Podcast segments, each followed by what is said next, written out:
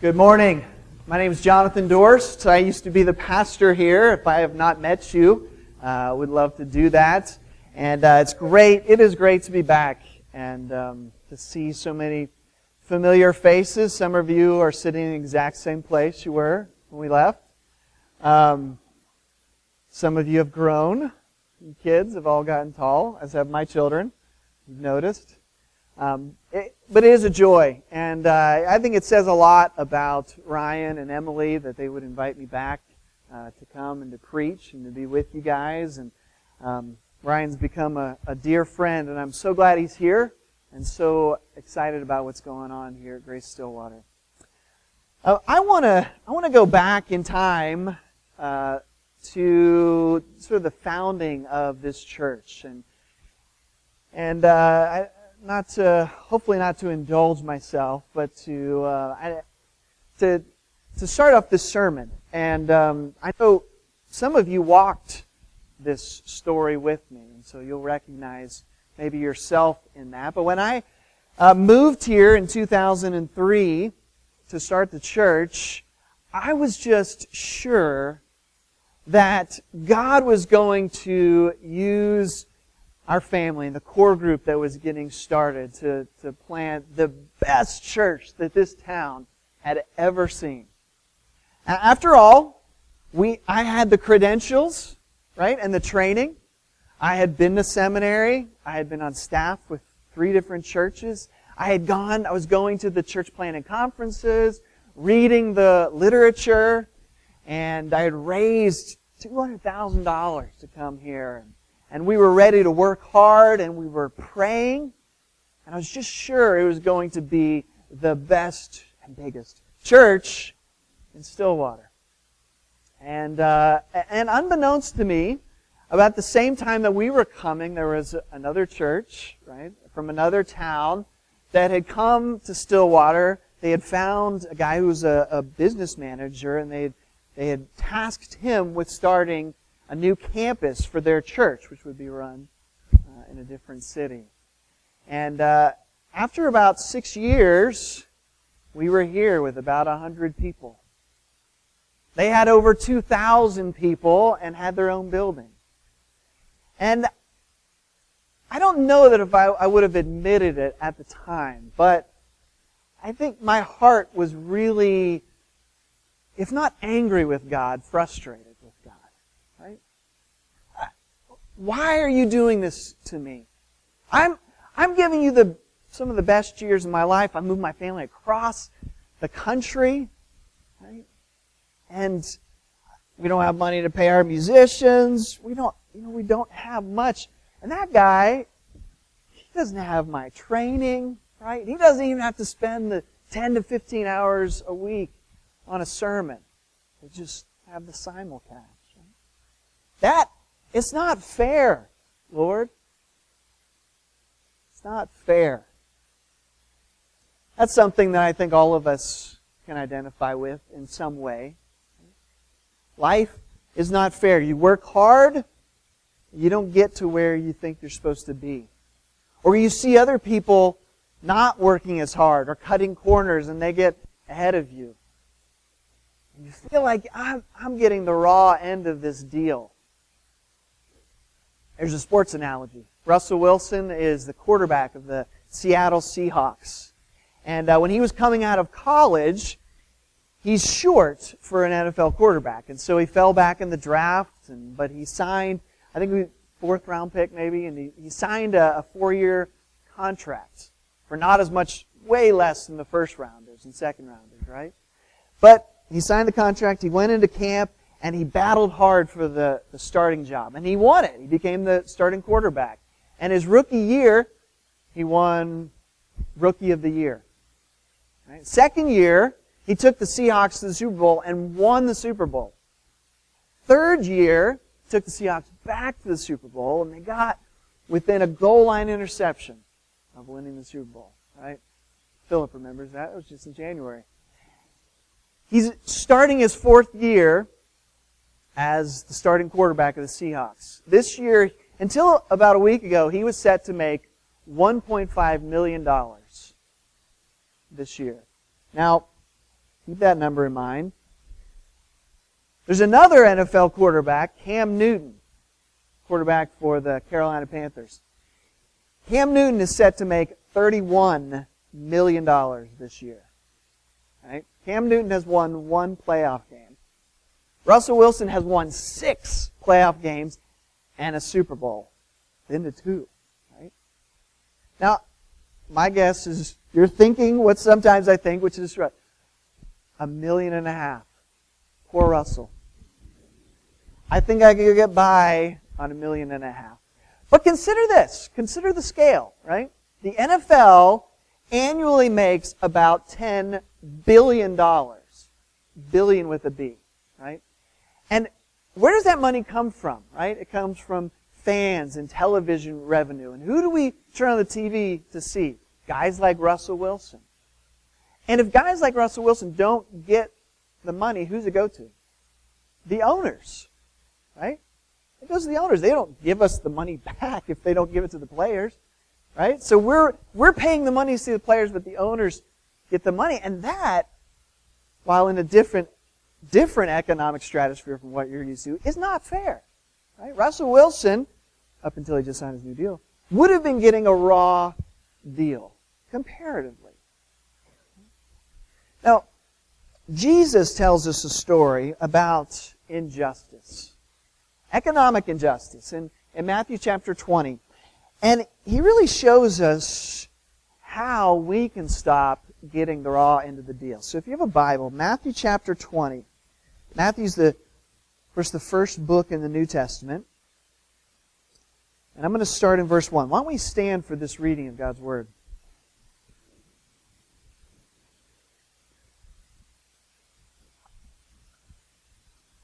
This is Jesus speaking. He says this For the kingdom of heaven is like a master of a house who went out early in the morning to hire laborers for his vineyard.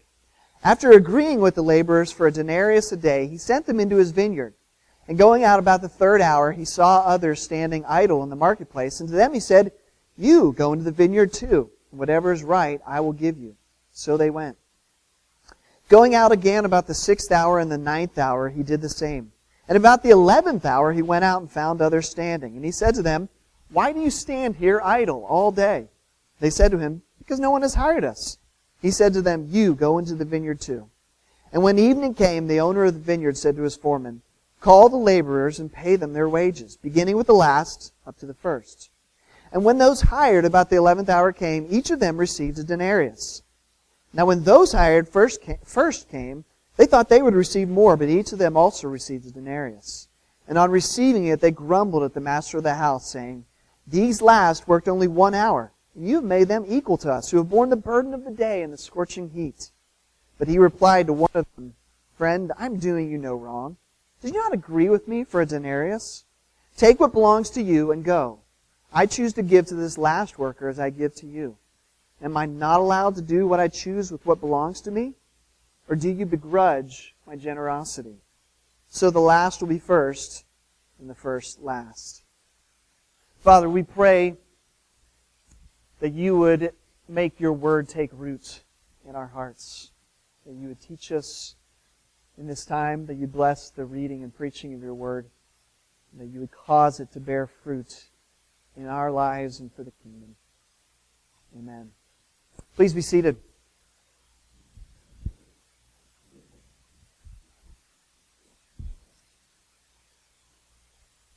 Jesus' story, there are really three instances of injustice that we're going to talk about this morning. There's the injustice of the master, there's the injustice of the workers, and then there is the injustice of grace. So let's start with the first one. Uh, this story is about a wealthy landowner who has a vineyard, right? What do you make in a vineyard? You make wine in a vineyard, right? But he needs the, like, the grapes have grown, they're ready to be picked, and so he needs laborers for his vineyard. And so he goes out at the first hour. And in biblical terms, the first hour of the day is 6 a.m. Okay, so he goes out 6 a.m., and you can imagine him driving down to the street corner where all the day laborers are hanging out, waiting to be given a job, right?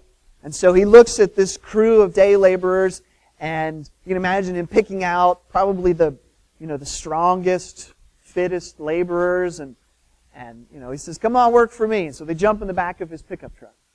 Right? Now, there's an in- interesting detail here in verse 2.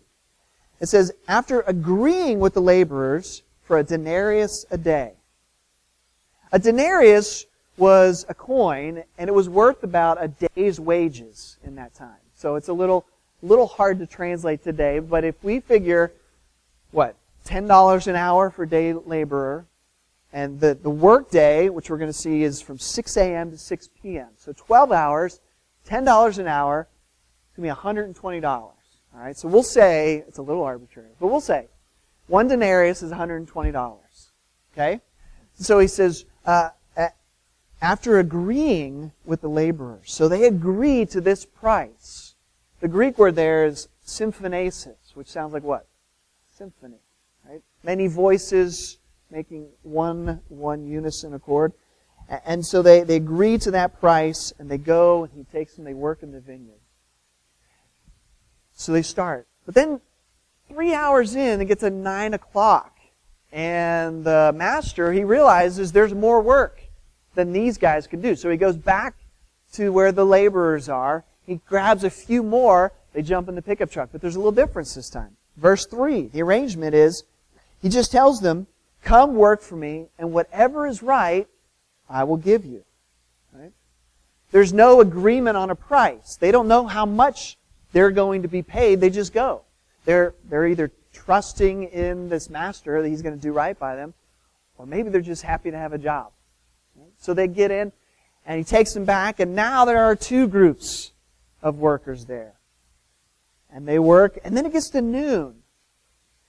And the master realizes, okay, I need more workers. So he goes back and he grabs some more guys.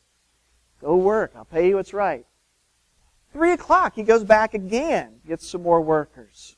Right? Now it's, it's getting late in the day. Finally, at five o'clock, one more time, he says, I just need one more crew to finish up. So he goes back, he gets one last crew, and you can just imagine him arriving, right? Five o'clock.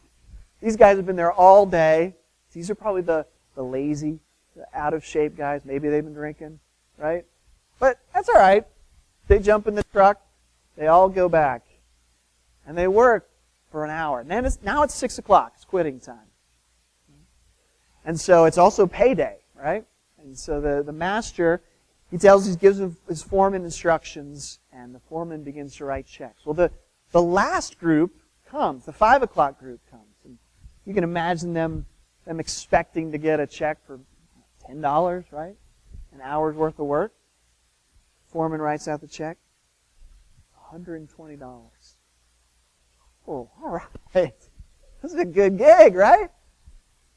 Then the three o'clock group comes. They've been working three hours. $120.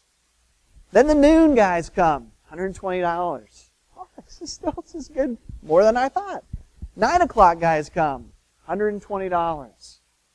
So generous. Then the 6 a.m. guys come.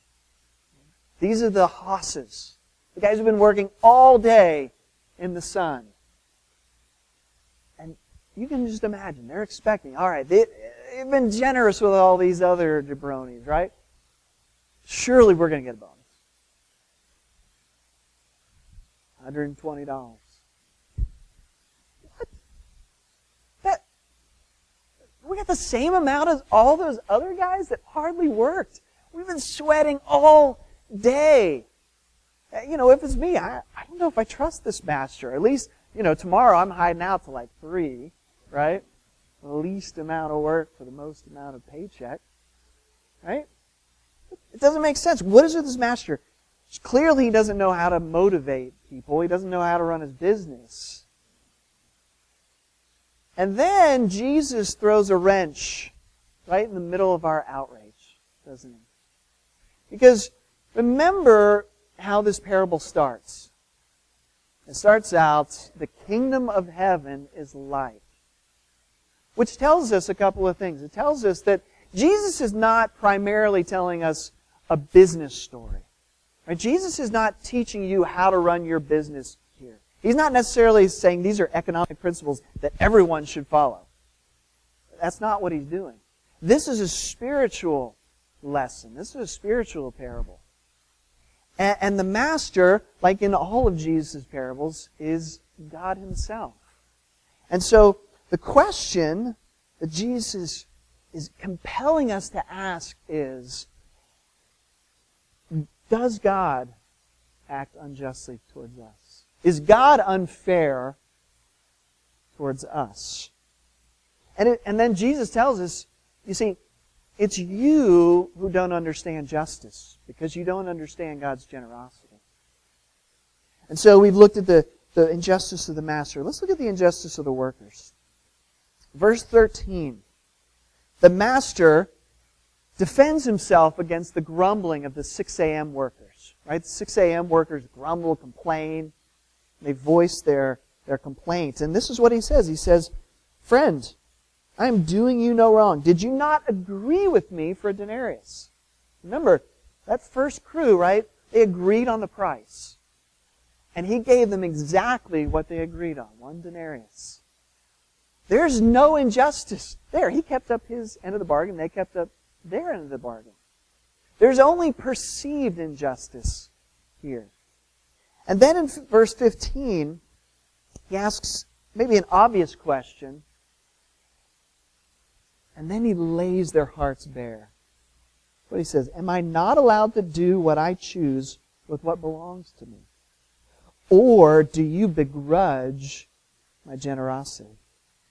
So there's the big question for us.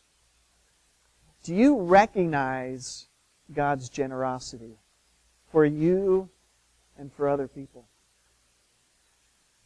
Or, or do we see God as, secretly see Him as stingy? Towards us. You see, God, of course, as creator, has complete right to do whatever he wants with the world that he has made and with the resources that are his. And yet, we so often think that we know how he should operate. And here's the thing how you see God and how you see his generosity will affect the way that you live your life. And it will affect you at least three ways. If you do not recognize God's generosity, if you don't celebrate it, both for you and for other people, the first thing that'll happen is you'll become self-righteous towards other people. Right? You will look down on the poor and the needy. Because obviously they haven't worked as hard as you and they don't deserve handouts or whatever they're getting. But not only that, you'll also look with some judgment on those above you, right? People who didn't have to work as hard to make more money. Trust fund babies, right? They haven't done much. I'm working so hard. We become self-righteous. This happens in the church as well. Right? We, we want to limit God's generosity to other people. This may happen here. This may happen at, at my church in Tulsa. Both of us have been raising money for a building. And we are, we are purchasing our building It's also You guys are planning to build, and I'm so excited. But something's going to happen, right? You're going to, you're to, you're to sacrifice, right? Both with your time, with your finances, to get into this new building. And it's going to be an accomplishment. But then, you know, six months later or a year later, someone's going to come, a new person or a new family, and they're just going to plop down. Maybe they're going to sit in your seat. And they're going to act like they own the place. And you're going to think, whoa. I, clearly, you don't understand what we've been doing, how hard we've worked to get here. Right? You just think you can do whatever you want.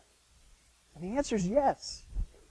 They can, right? Because this is not your building. This is not my building. This is God's church. So you become self-righteous towards people. But then another, the second thing that'll happen if, if you don't recognize and celebrate God's generosity is you, you become a hoarder. Right?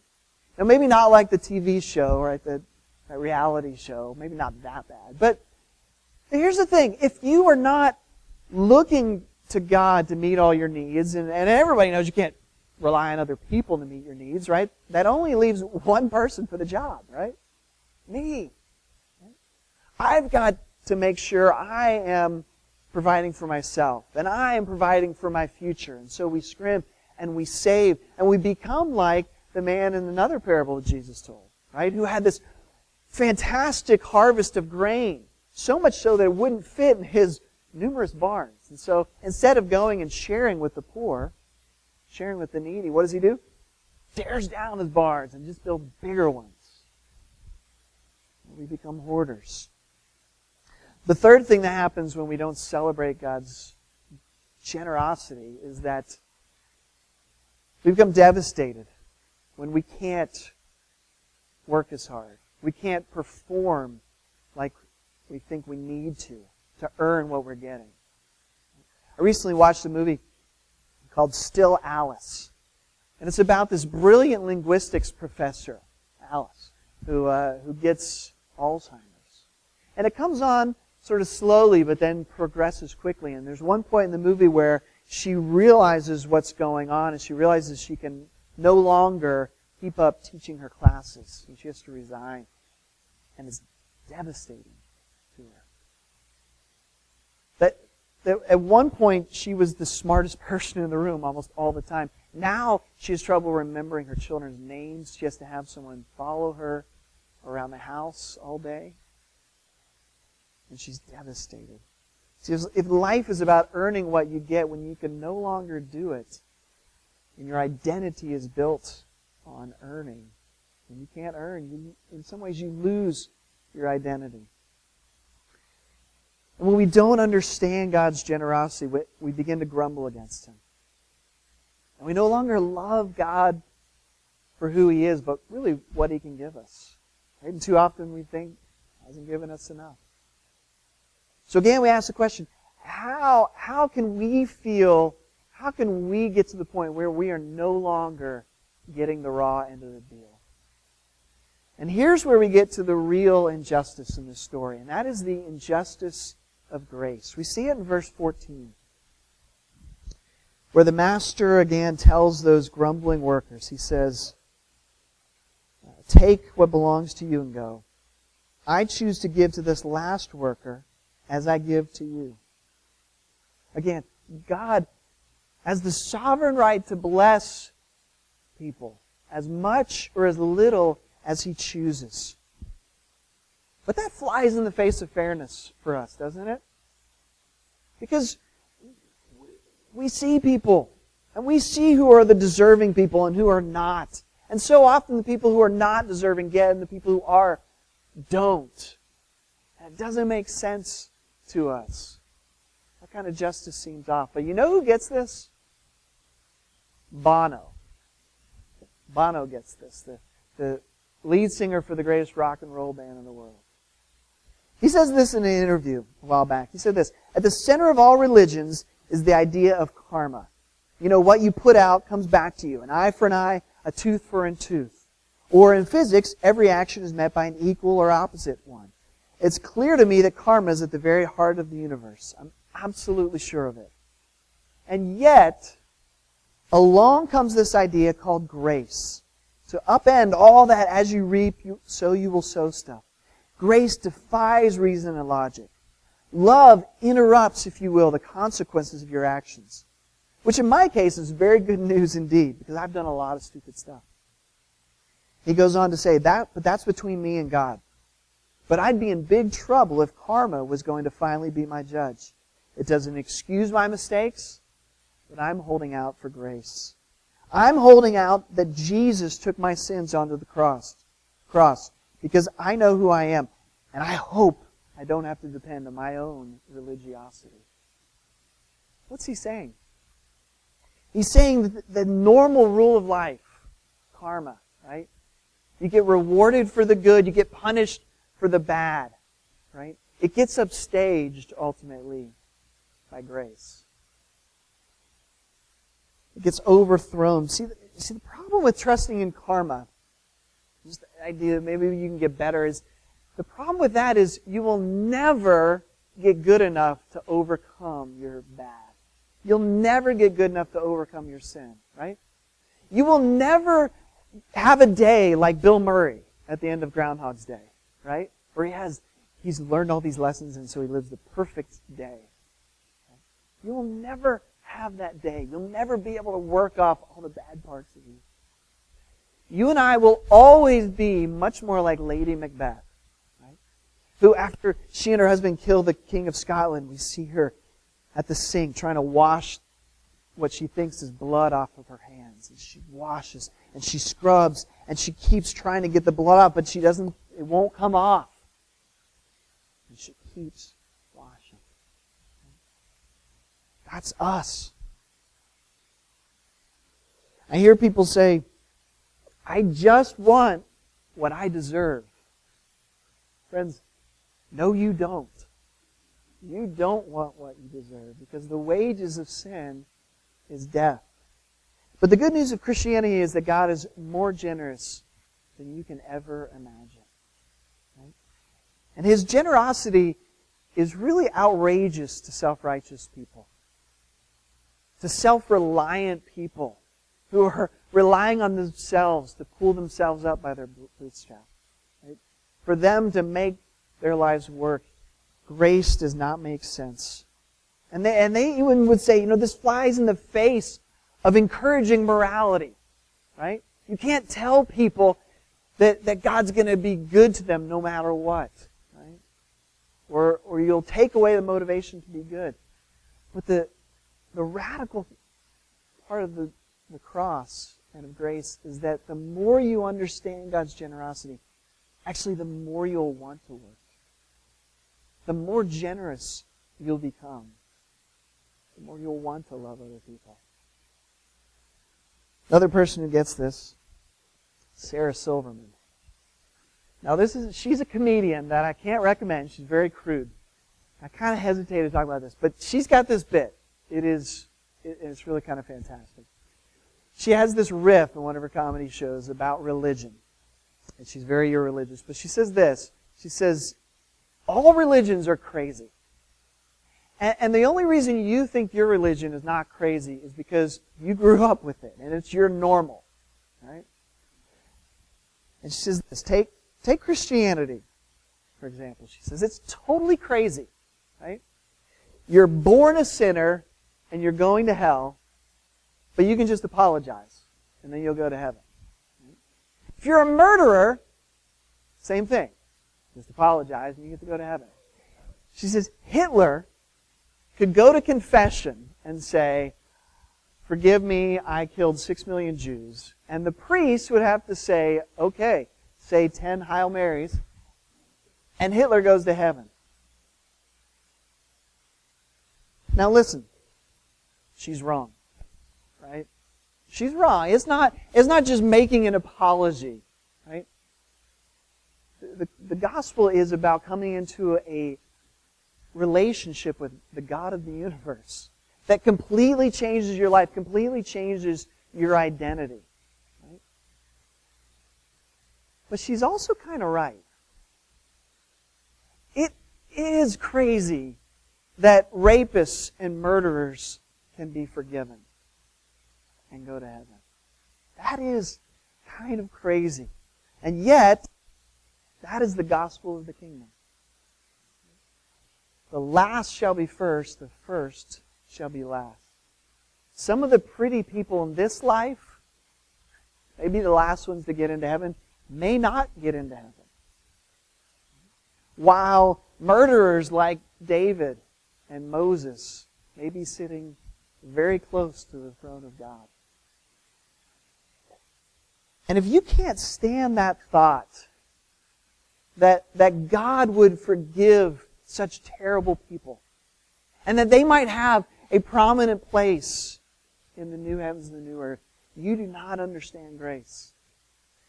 And if you begrudge God's generosity to other people, it actually may mean you might not be a part of God's people. You have to understand that you are the worst of sinners. That you don't deserve to get into heaven. Now, it's interesting to me that the parable is about a vineyard and workers coming into a vineyard because that's actually a, a picture of the kingdom of heaven. Jesus says in another place that the kingdom of heaven is a feast. It's the place where we will feast with him. We have the symbols of a vineyard, of a, of a farm here, and bread and wine. But see, nobody gets into the vineyard of the kingdom of God by working hard. Nobody gets into the kingdom of heaven by making their own wine. You've got to drink God's wine. The only way that you can do that is by recognizing that Jesus first drank a cup of wine. But it was a cup not of joy, not of feasting, but a cup of suffering. It was the cup, remember when Jesus was in the garden? He knew he was about, he was going to die. And he said, Father, if you would take this cup from me. Yet, nevertheless, not my will be done, but yours. And he went. And on the cross, Jesus drank the cup of suffering, the cup of God's wrath down to the dregs, so that you and I could drink the wine of joy, the wine of feasting in the kingdom. That's the only way you and I are getting into the kingdom, is through the blood of Jesus.